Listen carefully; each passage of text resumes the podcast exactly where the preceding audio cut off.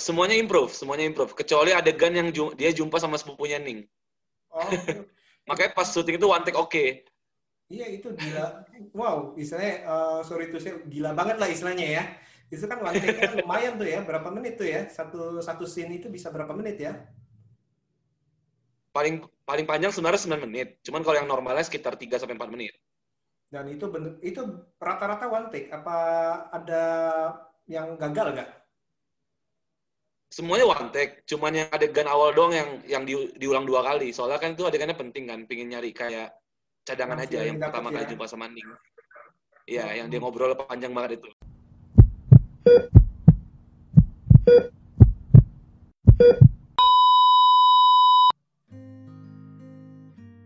Hey, hey, hey. Selamat bergabung kembali di channel BB69. Sobat BB69, pada episode kali ini saya sudah bersama dengan teman Kongko atau Teko BB69, yakni seorang sutradara yang karyanya baru saja ikut dalam program Indonesian Place yang diselenggarakan oleh JAF. Sang sutradara ini merupakan sutradari daripada film The Boy with Moving Image Siapa lagi kalau bukan Rofi Nasution. Halo Mas Rofi, apa kabar nih? Halo, apa kabar semuanya? Kenalin saya Rofi.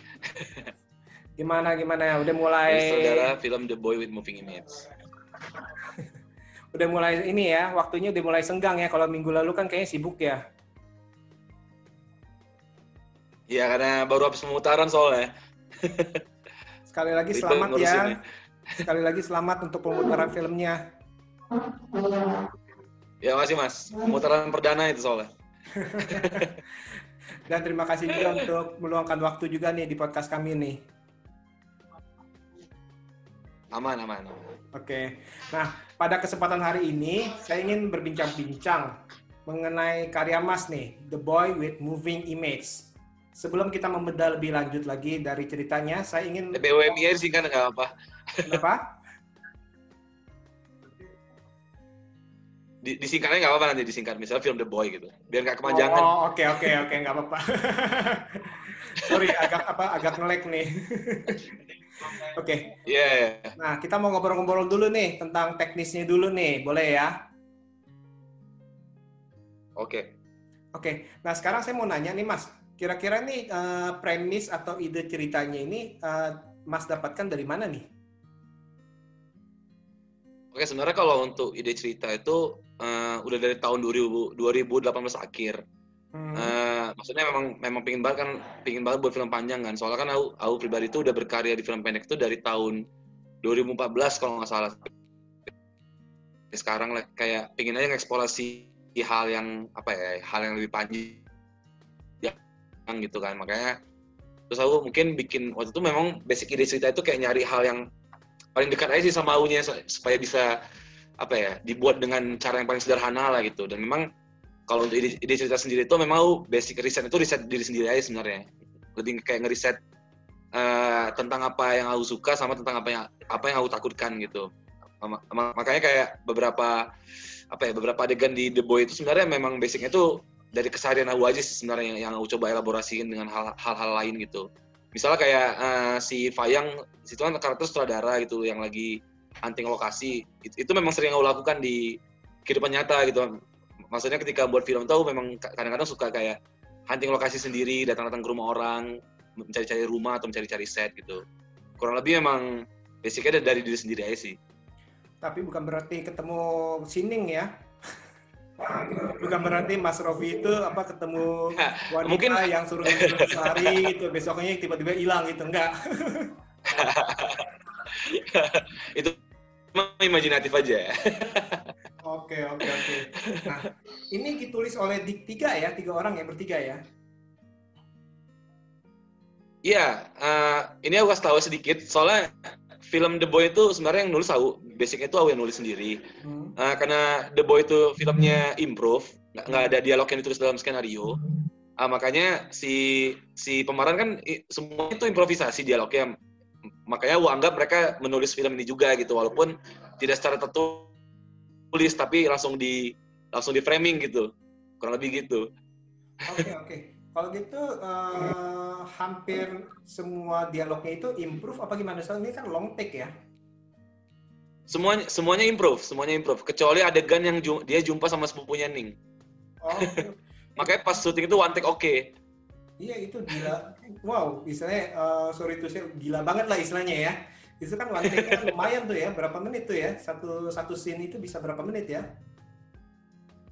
Paling paling panjang sebenarnya 9 menit. Cuman kalau yang normalnya sekitar 3 sampai 4 menit. Dan itu bener, itu rata-rata one take apa ada yang gagal nggak? Semuanya one take, cuman yang adegan awal doang yang yang di, diulang dua kali. Soalnya kan itu adegannya penting kan, pingin nyari kayak cadangan Masih aja yang pertama ya. kali jumpa sama Ning. Iya, hmm. yang dia ngobrol panjang banget itu. nah, kalau dari Mas Rofi sendiri nih uh, proses penulisannya gimana nih? Apakah dalam arti Mas cuman wah ini pokoknya saya pengen nih yang ini di scene ini mau bicaranya hal film misalnya for example ya. Uh, scene ini maunya main hujan-hujanan scene ini maunya ada mangga istilahnya atau gimana nih? Atau ya, kurang lebih sama.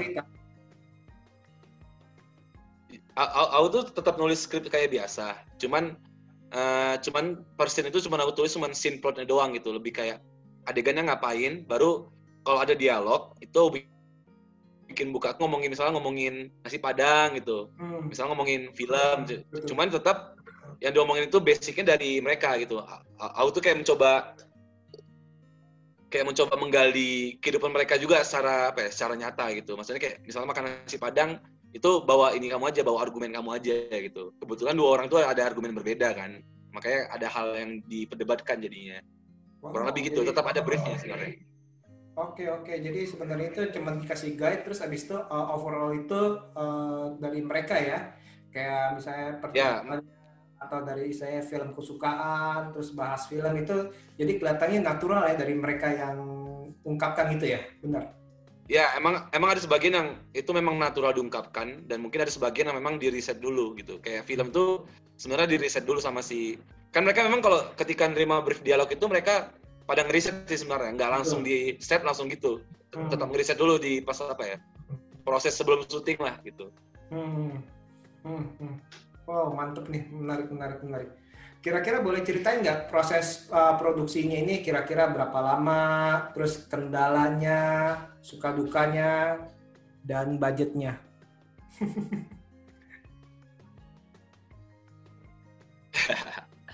Mungkin kayaknya kalau budget nggak bisa bocorin, yang pasti iya, iya. budgetnya kecil banget.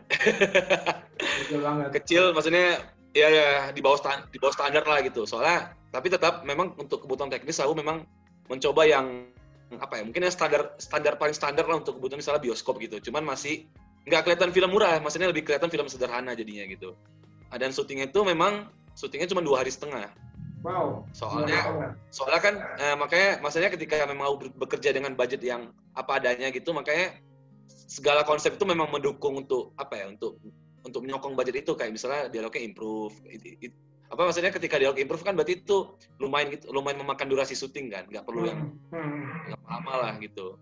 Hmm. Jadi memang itu semua udah dikonsepin sih sebenarnya. Kalau kendala sih Alhamdulillah sebenarnya kendala nggak ada karena kayak teman-teman tuh pada percaya gitu kan ini bakal jadi film panjang. So soalnya memang mungkin di Bandung sendiri tuh udah udah lama banget kan nggak ada film panjang yang yang dikerjakan secara jujur gitu bukan kayak untuk kebutuhan komersil atau apa gitu kan. Makanya The Boy ini kayak jadi sarana pembukanya lagi lah untuk belajar bersama gitu dengan teman-teman yang masih muda tapi bikin film panjang gitu. Mungkin kendalanya itu kendala setelah setelah film jadi aja sih kayak kayak nyari post pro-nya harus di mana gitu. Terus kayak nyari DCP harus di mana terus baru mikirin distribusi kan. Soalnya kan apa ya ketika film panjang pertama ini jadi itu kayak mengalami perbedaan yang perbedaan banget lah dengan film pendek gitu maksudnya film panjang kan bisa jadi jualan gitu kan. Kalau film pendek kan hmm. paling untuk ya itu screening terus untuk mencari nama kan lebih ke situ sih. Jadi mental itu mental ketika filmnya jadi yang lebih jadi apa ya, jadi banyak pelajaran sih sebenarnya. Hmm. itu lokasinya di mana tuh maksudnya apakah rumah teman atau emang nyari Ah, lokasi syuting itu kebetulan punya teman saya sendiri. Kebetulan saya datang ke rumah itu tahun 2018 di pertengahan tahun gitu kalau salah. Nah, waktu dari rumah itu kayak, waduh rumahnya unik banget gitu kan. Maksudnya jarang jarang aja rumah Indonesia ada settingan kayak gini. Kebetulan bapaknya kan emang arsitek juga kan, makanya saya bilang ke dia suatu saat saya harus syuting di rumah ini gitu walaupun sebenarnya The Boy itu awalnya nggak di rumah rumah yang kayak gitu awal syutingnya rumahnya itu lebih rada lebih Eropa sih sebenarnya lebih putih lah warnanya cuman waktu itu kendalanya si rumah si orang tua rumah itu nggak ngizinin makanya udah kayak kayak saya emang udah jodohnya sama rumah yang yang udah saya datangin sebelumnya kurang lebih gitu oke oke 2018 ya mantap mantap hmm, hmm. hmm. nah sekarang ini saya mau nanya nih sebenarnya apa sih yang ingin disampaikan di dalam film The Boy ini nih? Soalnya kan agak uh, persepsi orang-orang kan mungkin kan bisa berbeda-beda nih dari tiap adegan ya. apa pun sampai intinya ujungnya. Oke. Okay. Sebenarnya mungkin karena basic saya sekolah seni dan desain, makanya terkadang saya mungkin kalau bikin sesuatu itu memang lebih apa ya? Basic itu lebih insting gitu dan dan terkadang saya memang, memang rada susah gitu menjelaskan uh, kenapa dan kenapa gitu. Tapi tetap memang sebenarnya ada dalam pikiran saya cuman bingung cara bilangnya gitu. Cuman memang yang mungkin jadi poin utama saya ketika buat The Boy itu adalah itu kembali lagi ke diri saya kan maksudnya sebagai sutradara gitu. Maksudnya ketika uh, hunting lokasi itu kayak kita memang harus memahamin orang kan. Maksudnya kayak memahamin lingkungan atau orang orang yang punya atau gimana pun gitu. Uh, emang lebih apa ya lebih si The Boy ini emang dibuat untuk apa ya film yang film yang sangat keseharian banget. Maksudnya maksudnya jarang banget kan Indonesia itu punya film yang kayak menampilkan apa ya adegan-adegan kesarian yang hmm. yang sederhana gitu. Kadang-kadang selalu yang selalu, selalu grande atau gimana gitu. Maksudnya saya ingin mencoba itu aja sih mencoba menampilkan kesarian satu hari bersama orang orang di rumah itu gimana sih bentuk apa ya bentuk interaksinya gitu emang poinnya lebih kayak bagaimana cara kita memahamin orang aja sih di The Boy ini karena kan terlihat kan bagaimana si Fayang itu mencoba memahamin si Ning dan Ning juga memahamin si Fayang gitu walaupun hmm. walaupun di luar di luar The Boy sendiri juga film ini memang saya desain untuk untuk orang-orang yang memang suka mendengarkan gitu. Maksudnya ketika orang nonton film ini memang dia apa ya mungkin nggak bosan atau nggak jenuh ya berarti secara psikologis si penonton ini memang adalah orang yang suka mendengarkan gitu mungkin kalau dia bosan ya saya pikir kayaknya ini orang nggak suka mendengarkan gitu lebih kayak gitu kan ini kayak kita maksudnya kita sebagai penonton kalau di The Boy itu kan kayak sebab jadi jadi kayak kita nontonin orang ngobrol ibarat kita lagi di kafe gitu gitulah Hmm. Jadi memang secara desain itu memang saya desain seperti itu gitu. Memang sengaja ya. Iya. Nah ini kita udah mulai masuk ke, ke lebih dalam lagi nih uh, ke adegan beradegan nih. Ada adegan merokok dan ada adegan makan mangga dengan pakai tangan ya, seperti itu. Ini ada yang ingin disampaikan atau memang tadi itu cuma keseharian aja nih? Ya, oke. Okay, basicnya sebenarnya ketika saya buat film, mungkin ada beberapa adegan yang itu memang mungkin punya makna tertentu gitu. Tapi kadang-kadang ada beberapa adegan yang, yang memang sengaja saya desain tuh adegan yang saya suka aja gitu. Saya suka tapi saya masukin ke film gitu.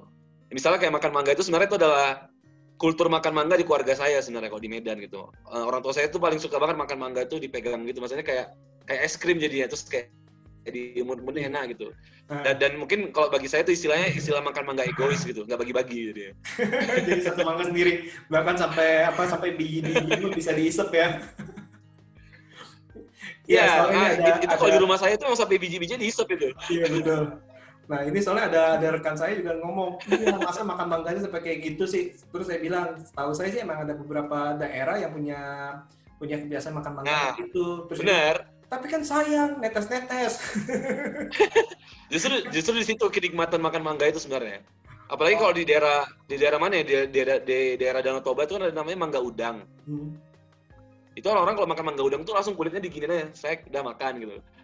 Oke oke jadi itu karena apa sudah kulturnya dari daerahnya maksudnya keluarga Mas juga ya makan mangga kayak seperti itu ya jadi Iya maksudnya saya bikin menunjukkan itu ke dalam film gitu kayak kayak oh. lucu aja gitu kan makan mangga dan ternyata itu berhasil berhasil bagi bagi beberapa orang aduh kenapa sih mengganggu tanda kutip mengganggu nih kenapa sih harus kayak gitu Gak sayang Oke oke. Nah kalau yang soal rokok juga demikian ya. ya. Awal awal pasti saya kira itu biasa awalnya saya kira itu semua daerah lain itu pada pada biasa gitu. Ternyata oh ternyata tidak gitu. Apa yang kita anggap biasa belum tentu orang lain biasa ya? Nah paling satu lagi kalau iya makanya ya intinya berarti kan berarti kan sebenarnya film ini memberikan apa ya memberikan pembaru apa bukan pembaruan ya apa? Wawasan baru. Uh, re referensi baru lah gitu. Betul, hal yang mungkin mereka nggak pernah lihat tapi bisa dilihat dalam film ini gitu. Hmm. Oke oke oke oke. Sama satu lagi kalau kalau rokok sebenarnya tuh sama. Memang saya pribadi tuh memang paling suka banget ada cewek merokok sebenarnya. Dan memang saya mungkin banyak terinspirasi film-film lain gitu. Maksudnya kalau lihat karakter merokok tuh kayak keren banget gitu kan kalau di sinema gitu. Dan dan udah ya, itu memang saya coba masukin aja gitu. Walaupun sebenarnya secara pribadi saya juga nggak ngerokok. Cuman saya suka ya lihat orang merokok dalam film gitu. Wah ini besarnya ini pas masa-masa masa-masa rokok masih di film ya. Sama satu lagi memang ada sedikit sindiran waktu juga. Maksudnya kan hmm. kan di film itu dia pakai baju olahraga kan. Hmm. soalnya saya pribadi saya memang suka main bola kan. Terus kadang-kadang kayak aneh aja itu orang-orang main olahraga kok ngerokok gitu. Terus kayak atlet-atlet suka ngerokok itu kan aneh hmm, gitu hmm. sebenarnya secara disiplin itu kurang bagus itu. Lebih ke situ sih sebenarnya. Belakang ya 140 jadi memang semua kadang-kadang memang ada beberapa adegan ada yang random random banget sih. Hmm. oke oke oke. Nah sekarang nih ada hal ini yang menurut saya sih cukup menarik nih. Ada lagu dan musik yang dua menarik nih. Yang pertama itu yang adegan uh, main gitar dengan nada bagus, terus diiringin oleh Ning itu main keyboard yang distort ya istilah distorsi yeah. ya. Oke, okay. terus yang kedua itu uh, adalah lagu penutup nih, yang lagu penutup yang sebelum ending title ya, credit title itu itu saya suka tuh. Yang main trombon ya? Betul, itu jujur itu saya suka tuh. saya suka tuh kayak uh, aura-aura 70-an. Aura-aura aura-aura suspend 70-an tuh ya. Emang kan lagu-lagunya kayak gitu. Nah, ini yang saya mau nanyakan adalah, hmm, apakah ada makna balik emosi uh, di scene itu gak? Dan nanti itu buat mengekspresikan dari scene-nya si Ning yang di mana kacau balau atau gimana? Oke, sebenarnya kalau untuk yang Ning itu, itu jujur banget saya baru buat adegan yang distorsi itu baru pas di set sebenarnya jadi awalnya tuh memang saya basicnya tuh pengen yaudah ini adegan ini memang lembut aja lah gitu. Maksudnya ini adegan mungkin enak untuk didengar atau dinikmatin gitu. Cuman saya kayak pas di set itu saya kan kan saya memang selalu gitu kan ketika di set tuh kadang-kadang suka nemu hal yang gara-gara megang organ itu terus kan jadi kayak nemu hal yang wah lucu juga nih atau ini mengganggu nih gitu. Maksudnya udah baru saya kepikiran aja gitu. Maksudnya uh, apa ya mungkin The Boy ini memang pengen saya desain tuh nggak apa ya uh, dalam satu scene tuh bisa ngerasain banyak hal gitu. Manis manis pahit itu bisa bisa dicampur lah gitu. Makanya ketika adegan itu juga saya ah saya campur aja lah gitu. Maksudnya dikasih dulu kesenangan baru masukin distorsi itu gitu biar biar mungkin nonton yang ngantuk jadi kebangun gitu kan. Hmm. satu lagi memang ya memang tuh bisa jadi ini juga sih mungkin untuk karakter untuk secara karakterisasi itu bisa jadi bahan untuk peledakan juga sih untuk dia gitu memainkan piano dengan asal-asal cuman tetap ada tetap ada iramanya gitu lah gitu nah basicnya itu sih memang basicnya itu memang karena improve improve saya dan dan saya memang di adegan itu memang kayak pingin ada hal yang kayak patah gitulah ada hal yang ingin saya patahkan gitulah gitu hmm. selebihnya kalau kalau kayak penonton mau itu anggap apa ya itu terserah sih sebenarnya kalau saya sih basic basicnya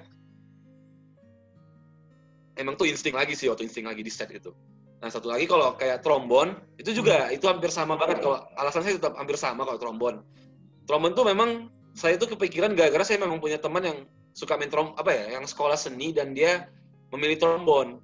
Cuman anehnya ini orang itu nggak nggak bisa main trombon dengan baik gitu. Dan dan saya juga baru teringat kan maksudnya kayak jarang nih film-film Indonesia itu Pake memasukkan apa ya, hal-hal hal-hal alat musik yang klasik atau gimana gitu. Dan saya kan memang basicnya jazz klasik atau gimana gitu kan. Jadi bahkan memang si orang yang trombon ini udah saya hubungi dulu sebelum The Boy itu ada gitu saya udah bilang ke dia kalau suatu saat kamu harus masuk film aku ya gitu. Kamu main trombon di situ. Walaupun mungkin nadanya itu nggak enak atau buat orang ketawa nggak masalah intinya ada ya trombon gitu. Karena kan menurut saya ke kehadiran trombon itu jadi hal yang anjing kok ada kayak ginian gitu.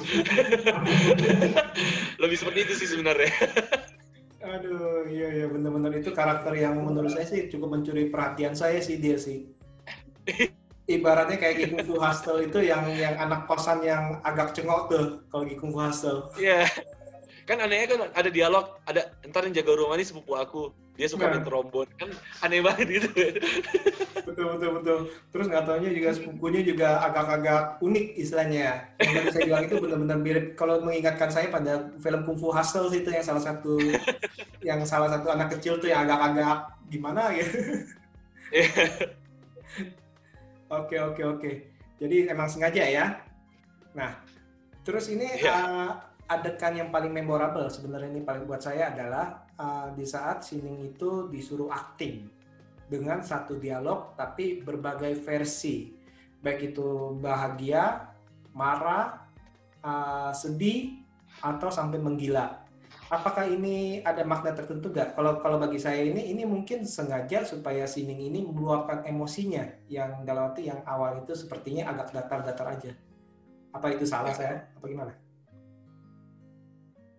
Sebenarnya nggak ada salah nggak ada benar sih. Cuman memang basicnya uh, ketika saya buat adegan itu memang basicnya ada karena keseharian keseharian saya juga gitu kan. Maksudnya kadang-kadang kan kalau ada teman-teman yang belum pernah main film kan kalau kita ngeliat film kita tuh kayak penasaran gitu, ayo aja aku acting dong, aku pengen acting dong gitu.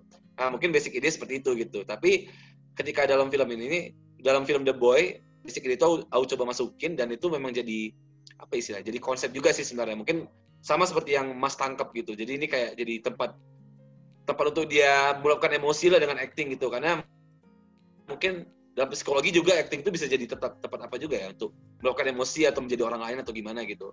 Dan memang kalau kayak dialognya itu namaku emang Ningrum bla bla bla itu memang hmm. kalau itu memang ditulis. Hmm. Jadi memang itu udah harus pasti gitu. Soalnya uh, menurut saya bagian itu memang jadi jadi jadi dark aja gitu. Jadi yeah. ketika ngomongin kematian itu bisa diungkapkan dengan berbagai hal gitu. Bisa jadi seriosa atau puisi gitu. Hmm. Cuman kalau untuk pengadeganan yang kayak requestan seriosa, puisi itu improve dari si si yang si aktornya. Aku, aku, suruh dia ngasih bebas aja, ngasih clue apa. Uh, si Ning itu sebagai aktor harus siap gitu menerima clue-nya dan harus melakukan itu gitu. Walaupun dia nggak bisa. Cuman mungkin yang lupa tuh ini aja sih, mosing aja sih. Maksudnya ada mosing itu kan keren gitu. Lebih seperti itu sih. Menarik, menarik, menarik. Itu menarik, benar-benar menarik sih. Itu, itu salah satu hal yang mungkin itu yang memorable sih bagi saya, kalau saya pribadi. Seperti itu sih.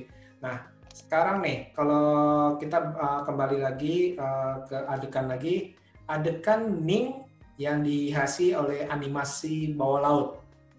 Nah itu kan saya sempat uh, PM Mas ya personal message Mas mengenai hal ini nih. Nah ini kira-kira nih uh, apa sih maknanya sih ini dan, dan itu apa sebenarnya? Oke sebenarnya uh adegan animasi itu memang salah satunya memang kebeman saya juga sih. Maksudnya saya kan sebenarnya sebenarnya juga ngedirect video klip gitu kan. Maksudnya ketika di video klip itu kan memang jadi ruang saya untuk bermain sebagai sebagai apa ya? Sebagai sutradara yang, yang mungkin kejaran adalah visi artistik di visual gitu kan. Jadi emang The Boy ini ketika The Boy ini film panjang pertama, jadi saya kayak pingin apa ya? Pingin banyak hal yang bisa saya main-mainkan gitulah di dalam film ini gitu. Karena kan durasi panjang dan saya juga punya banyak ruang untuk bermain kan. Hmm.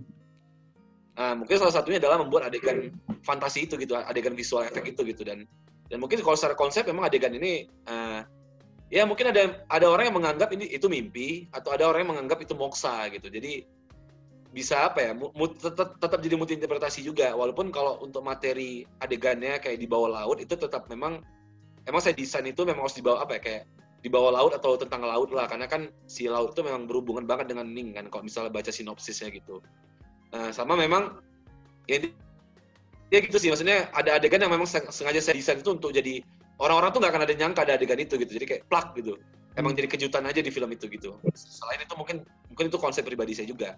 Dan mungkin secara materi visual visual adegan yang animasi itu itu emang di diinterpretasi juga sama seniman yang lain gitu. Maksudnya saya kasih skrip saya kasih adegan itu apa yang dia pikirkan gitu. Dan dia menggambar itu gitu. Kemudian teman saya menggerakkannya gitu. Jadi memang si The Boy ini selain jadi film fitur utama saya juga jadi tempat bahan eksplorasi saya gitu. Maksudnya apa aja sih yang bisa saya terapkan dalam pengadeganan pengadeganan gitu? Lebih ke situ sih jadi oke oke.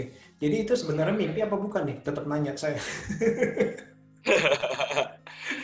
Kalau saya pribadi sih itu sebenarnya bukan mimpi. Jadi kayak uh, dia tuh kayak apa ya ya magic aja gitu Oh magic aja.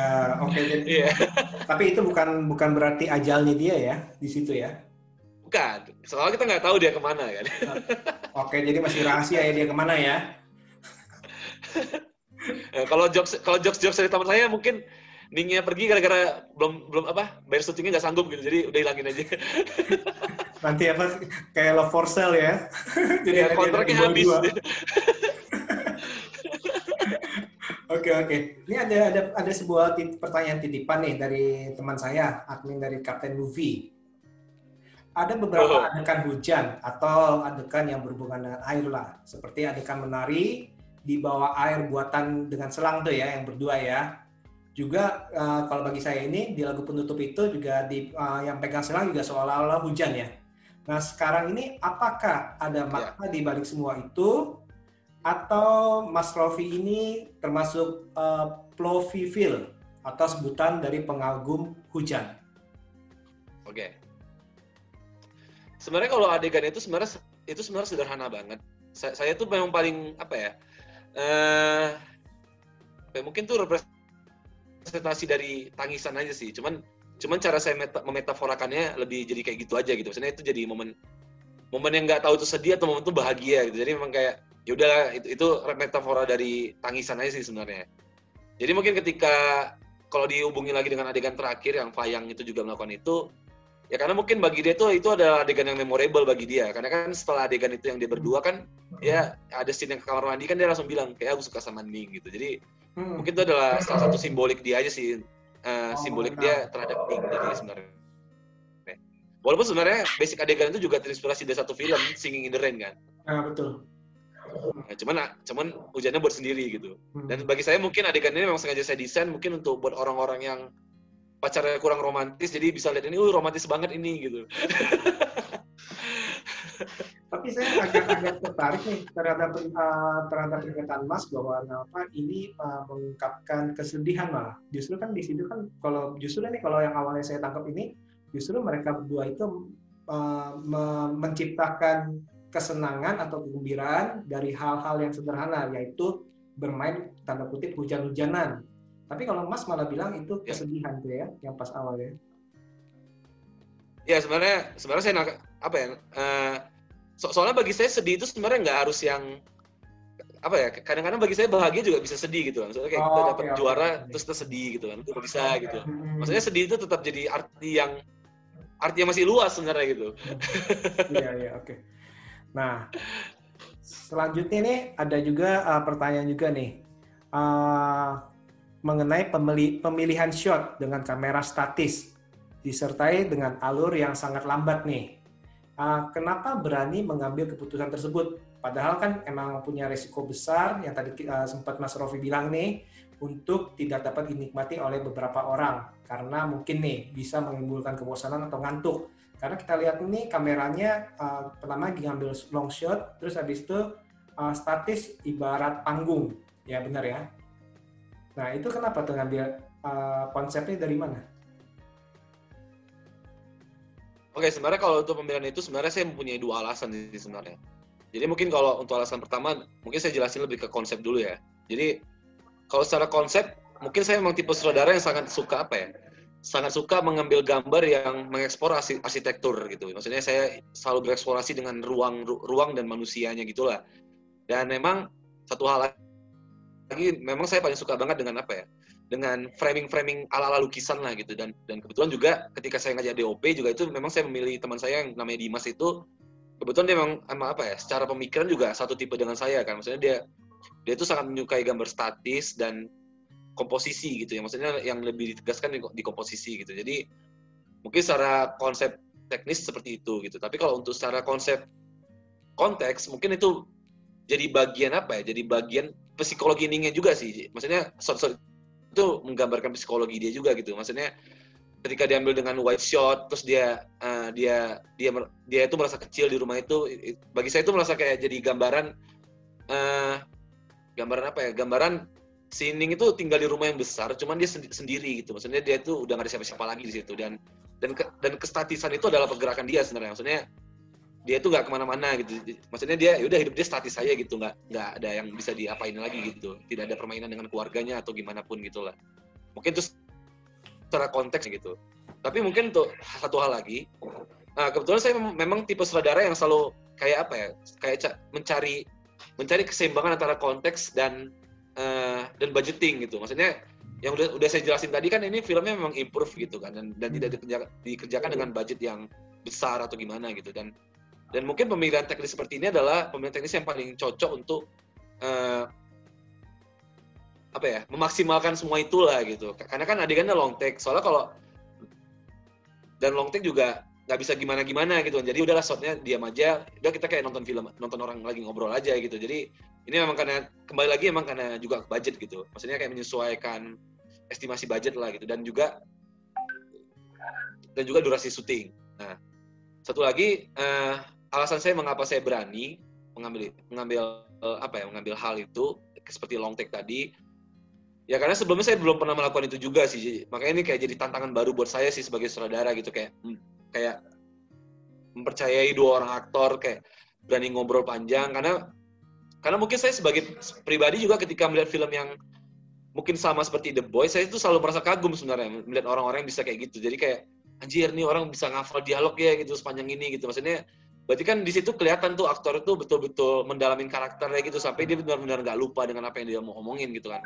Dan itu memang beda banget ketika teknisnya tuh kalau ada to cut sebenarnya kayak mereka bisa cover cover atau gimana gitu kan. Jadi mungkin bagian ini memang lebih kayak mencoba bagian bagaimana saya apa ya mempercayai si aktor juga gitu. Bisa nggak mereka bereksplorasi dengan durasi yang panjang atau gimana gitu lah.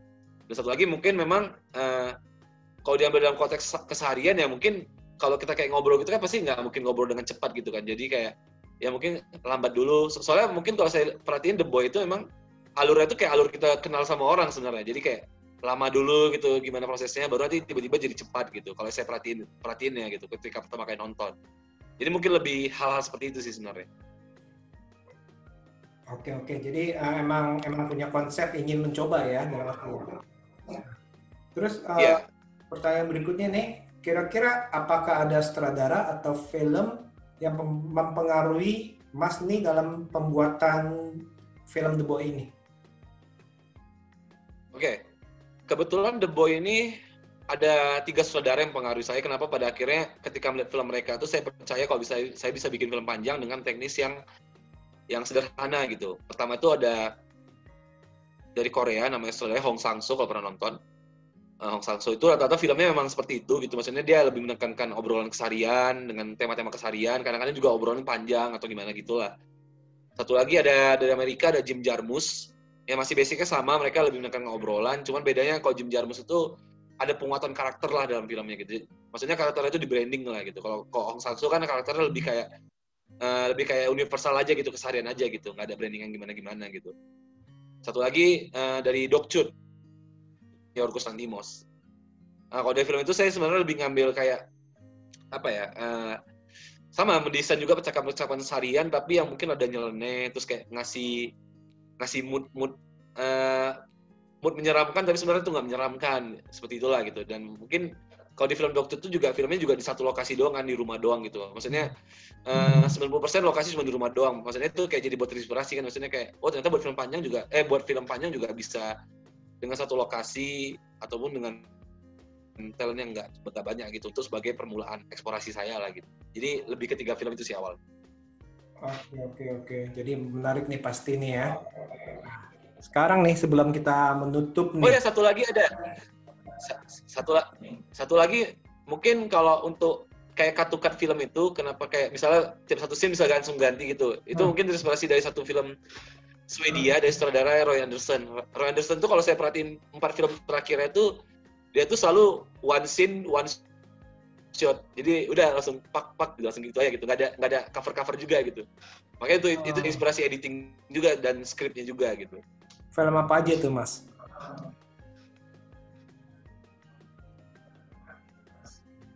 Uh, apa ya? Uh, oh ini filmnya panjang banget judulnya. A Pigeon Sets on a Branch Reflecting New Existence. Oke okay, oke. Okay. kayak judul Mas juga kan cukup panjang ya The Boy with The movie image. Lima lah, lima kata. masih masih kurang panjang. Oke. Okay. Judul itu itu judul juga bukan saya yang buat, itu kebetulan teman saya yang buat judulnya. nah, Oke, okay. dari judul nih, ini juga uh, saya mau nanya nih, apa sih maknanya dari judulnya?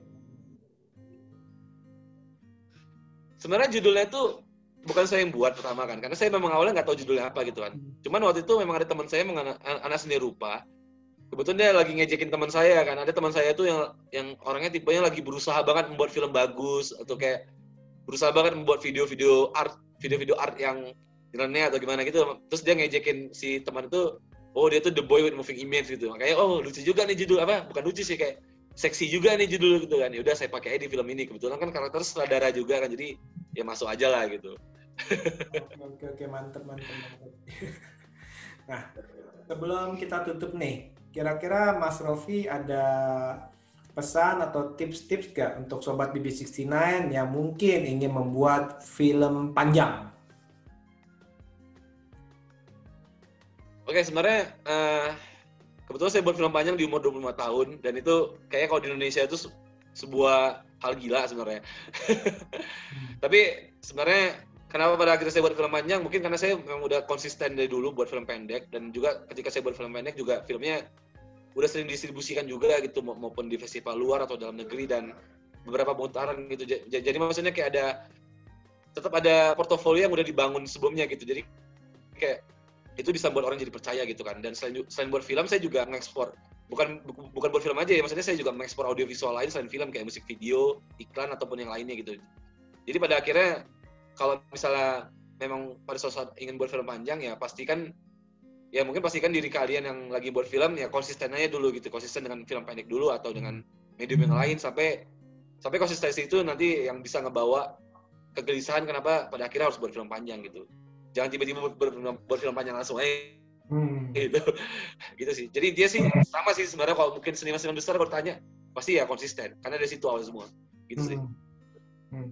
dan juga jangan lupa juga dalam komunitas ya yang pastinya ya. Ya dan banyak berjejaring lah. Karena ketika kita buat film itu nggak bisa kita sendiri juga gitu kan. Maksudnya selain di luar itu kita juga harus banyak bergaul misalnya dengan kurator atau programmer atau mungkin juga kalau butuh duit ya bergaul dengan orang-orang kaya yang bisa danain film kalian misalnya gitu.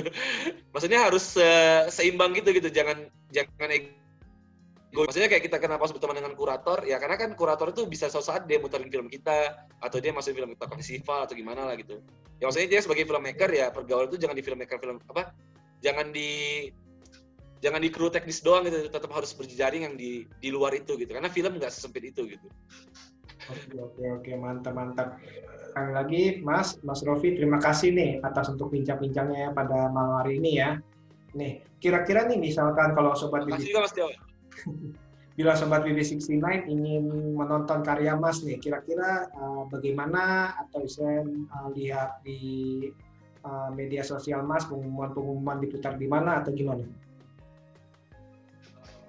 Oke, kalau mau update infonya, follow aja IG IG IG filmnya The Boy, IG-nya itu at film TBWMI.